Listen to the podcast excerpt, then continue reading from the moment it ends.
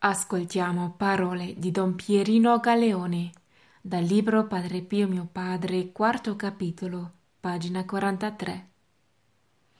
Padre Pio e l'importuno. Una volta mi trovavo a fianco del padre. Dalle scale che dalla sacristia piccola menano al convento, un uomo si appiccicò al padre chiedendogli qualcosa.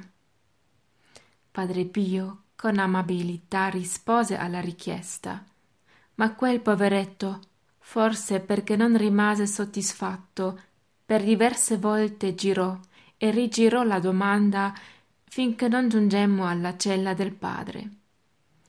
Non dimentico mai che quell'importuno che impedì a noi di rivolgere una parola al padre e la sorprendente umiltà di quest'ultimo che, non potendo far contento quell'uomo in ciò che con insistenza chiedeva, non volle lasciarlo nemmeno scontento con una brusca sgridata che ognuno di noi riteneva imminente e certa.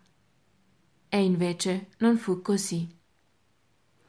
Padre Pio alzò gli occhi in alto, sorrise e mise un grosso respiro e guardando quell'uomo disse a costo di morire devo essere paziente sino in fondo. Amico mio, continuò il padre, non dipende da me se non posso accontentarti, anche a me dispiace tanto. Non sono io il padrone. L'umile tenerezza del padre rassenerò l'interlocutore e inondò di pace il cuore di tutti i presenti ognuno di noi, allontanandosi dal convento, commentava con stupore l'umiltà e la pazienza del padre, e nessuno più ricordò quell'uomo che non ci aveva lasciato spazio per dire qualcosa a padre Pio. Parole di don Pierino Galeone.